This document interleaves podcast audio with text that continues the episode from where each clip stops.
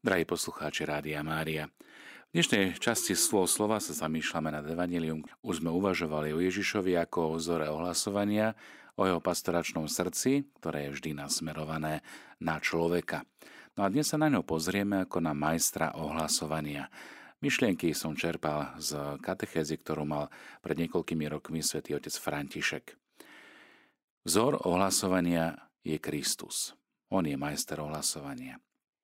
Nechajme sa teda viesť úrivkom dnešného evanielia, kde Ježiš káže v synagóge, v svojej rodnej synagóge môžeme povedať, mestečku Nazaret. Číta sa stať z proroka Izaiáša, známa 61. kapitola, a potom všetkých prekvapuje kratučkou kázňou spočívajúcej v jednej jedinej vete.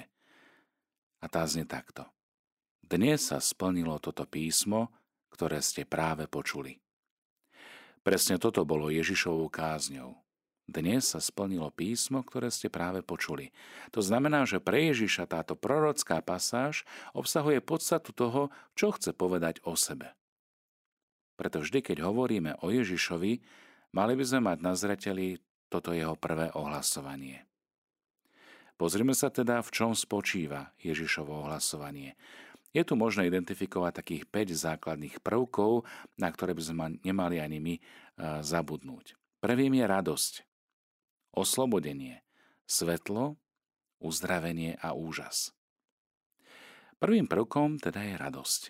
Ježiš vyhlasuje, duch pána je nado mnou a poslal ma hlásať radostnú zväzť chudobným. Čo je ohlasovaním potešenia radosti? Radostná zväzť.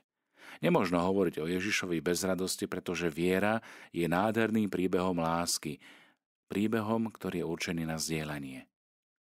Svedčiť o Ježišovi, robiť niečo pre druhých v jeho mene je medzi riadkami života to, že sme dostali tak krásny dar, že na jeho vyjadrenie nestačia žiadne slova.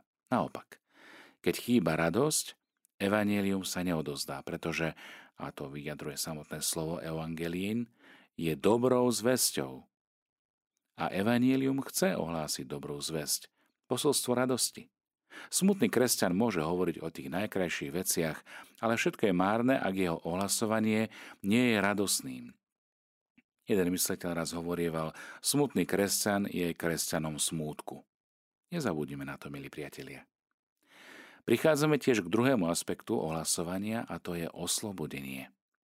Pán Ježiš hovorí, že bol poslaný oznámiť zajatým, že budú prepustení, väznení, vyvedení na slobodu. To znamená, že ten, kto ohlasuje Boha, Božie slovo, nemôže prozalitizovať, čiže nie, nemôže vyvíjať nejaký nátlak na ostatných, vonkoncom už nie, ale má mať za cieľ odľahčiť ich, rozlomiť jarmo. Nie klásť ďalšie bremená, jarma, ale pozdvihnúť ich a tak prinášať pokoj, a nie pocit viny.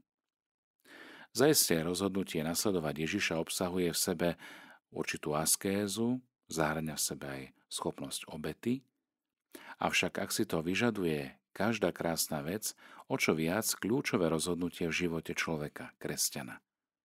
Ale ten, kto svedčí o Ježišovi, ukazuje skôr krásu cieľa, než náročnosť cesty. Isto sa nám stalo, že sme niekomu rozprávali o krásnom výlete, ktorý sme možno absolvovali v uplynulých dňoch, keď sme boli na dovolenke. Napríklad sme hovorili o kráse miest, ktoré sme videli a zažili nie, ktoré sme videli, nie o tom, koľko trvala cesta na to miesto, alebo o radoch na letisku či na hraniciach. To určite nie. Preto každé ohlasovanie hodné vykupiteľa musí prinášať oslobodenie, dar slobody. Ako to Ježišovo ohlasovanie. Radujte sa. Radujte sa bez prestania, ako hovorí svätý Pavol, lebo tá vnútorná radosť presakuje na vonok. Tretím aspektom, ktorý Ježiš používa, je svetlo. Prináša svetlo. Ježiš hovorí, že prišiel priniesť slepým zrak. Je zasahujúcim poznaním, že v celej Biblii pred príchodom Krista sa nikdy neobjavuje uzdravenie slepého človeka. Nikde to nenájdeme. Bolo to totiž prislúbené znamenie, ktoré malo prísť spolu s Mesiášom. Tu však nejde len o nejaký fyzický zrak, ale o svetlo, ktoré prežaruje svet a taktiež život novým spôsobom. Je to príchod svetla s veľkým S. Znovu zrodenie, ktoré sa uskutočňuje s príchodom Ježiša Krista Božieho Syna. On je to práve svetlo, ktoré prišlo na tento svet. Ak sa nad tým trochu zamyslíme, podobne sa pre nás začal život kresťana.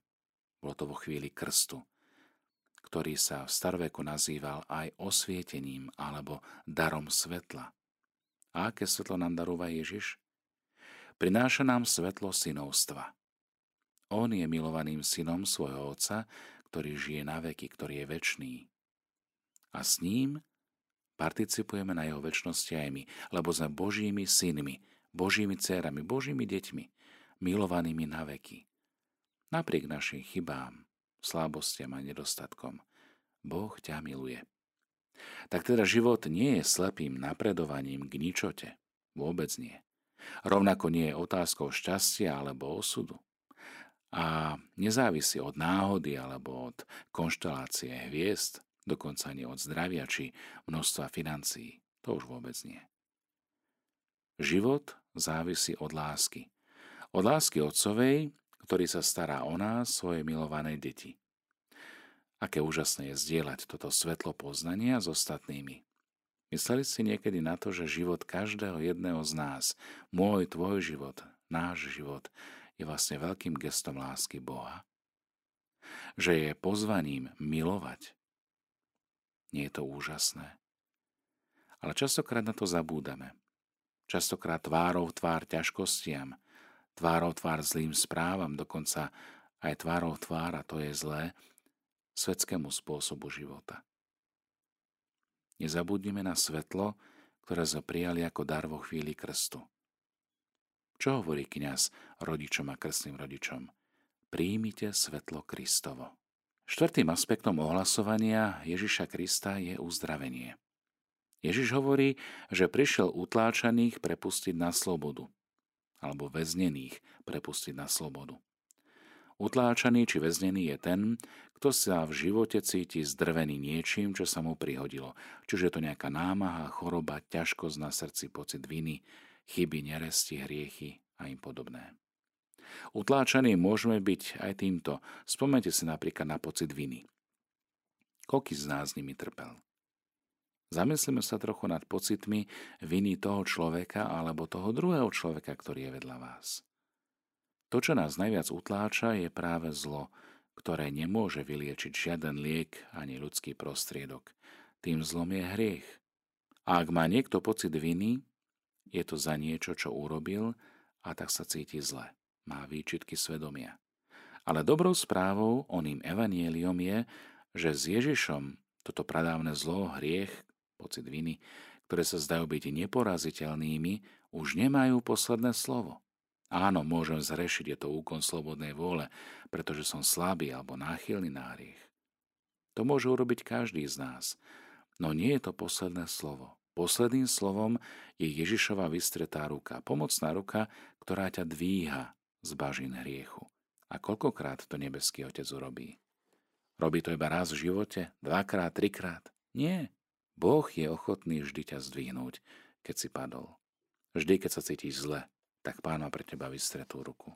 Chce to len držať sa ho a nechať sa niesť, nechať sa vziať do náručia, do tohto objatia lásky Božieho milosrdenstva. A zase evanílium, dobrou správou je, že Ježišom toto prastaré zlo už nemá posledné slovo. Lebo posledným slovom je Ježišova vystretá ruka ku tebe. Z riechu nás Ježiš uzdravuje vždy. A koľko žiada za zaplatenie, za uzdravenie, nežiada nič. Žiada len tvoje srdce, žiada tvoj život. Žiada, aby si sa bezvýhradne a bezhranične vrhol do tohto náručia odpustenia lásky. Čiže on nás uzdravuje vždy a nezišne. Pozýva všetkých, ktorí sú unavení, utláčaní, ktorí sú väznení, čiže ktorí sú v pozícii otrokov, aby im ohlásil radosnú zväzť že budú prepustení, že budú oslobodení, že ich jarmo, že ich okovy budú rozlámané. A tak odprevadiť niekoho k stretnutiu s Ježišom v tejto pozícii radostnej zvesti ohlásenia Evanília znamená priviesť ho k lekárovi srdca, ktorý obnovuje život. Je to ako povedať, brat môj, sestra moja, nemám odpovede na všetky tvoje problémy, na všetky tvoje otázky, ale Ježiš ťa pozná takého, aký si. A Ježiš ťa miluje takého, aký si. Ježiš ťa môže uzdraviť a priniesť ti pokoj. On môže zjať do svojich rúk tvoje ustráchané, skamenené srdce. On ti ho môže zmeniť na srdce bijúce, žijúce, tločúce. A tak, drahí priatelia, nechajme sa Ježišom objať. Kto nesie bremeno, potrebuje zahojiť rany minulosti. Časokrát počujeme, ale potreboval by som vyliečiť svoju minulosť. Mám stále výčitky svedomia. Pochybujem, že mi Boh odpustil. Drahý priateľ, potrebuješ uzdraviť zranenia, ktoré te tak ťažia potrebuješ odpustenie a každý, kto verí v Ježiša, môže dať iným práve toto. A to je sila Božieho odpustenia a milosedenstva, ktorá oslobodzuje dušu od ťarchy každej neprávosti. Nezabúdajme, bratia a sestry, Boh zabúda na všetko. Možno sa pýtate ako. Áno, zabúda na všetky naše hriechy. A táto Božia zábudlivosť, pretože nemá pamäť v zmysle, že by pripomínal a neustále predhadzoval predzrak neprávosti a hriechy je skôr charakteristikou zlého, lebo zlý nedokáže odpustiť. Zlý nedokáže preukázať milosedenstvo. Zlý dokáže len štvať a pripomínať spáchané zlo. Boh odpúšťa všetko. Všetko, čo je zrosené možno pokáním, ľútosťou, čo je skropené darom milosti skrze Božieho ducha. Jediné, čo potrebujeme, potrebujeme sa len priblížiť k Bohu a On sa k nám priblíži tiež. Je nám ochotný nám všetko odpustiť. Spomente si na mýtnika z Evanielia. Bože, odpust mi, lebo som zrešiel. Tohto syna, tohto mýtnika, túto kajúcu ženu, každého Boh príjima a odpúšťa mu. A otec mu položí ruku na ústa. Nie, to je v poriadku.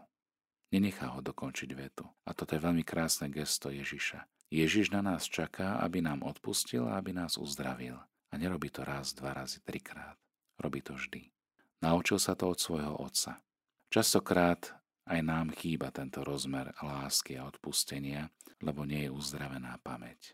Ale aby sa tá pamäť uzdravila, je nevyhnutný krok odpustiť a prosiť o odpustenie. Bože môj, nezvládam to.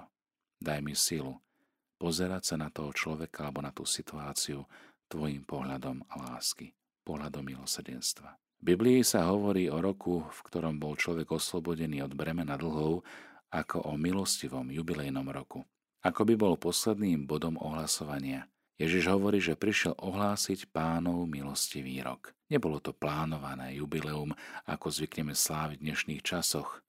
Vieme, že v roku 2025 je naplánované veľké jubileum oslavy Božieho milosedenstva, oslavy toho, že Boh nám odpúšťa.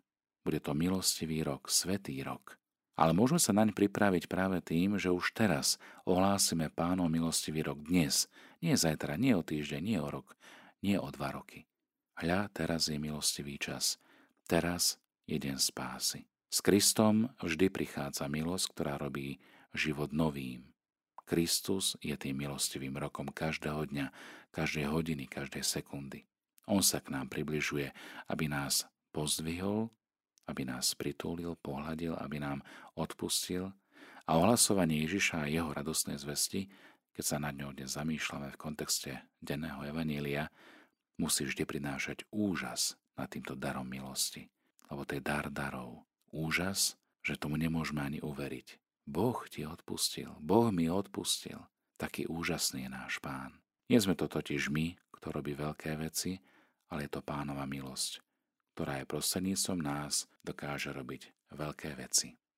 Aby sa nám to spoločne darilo, milí priatelia, nech nás prevádza aj Božie požehnanie.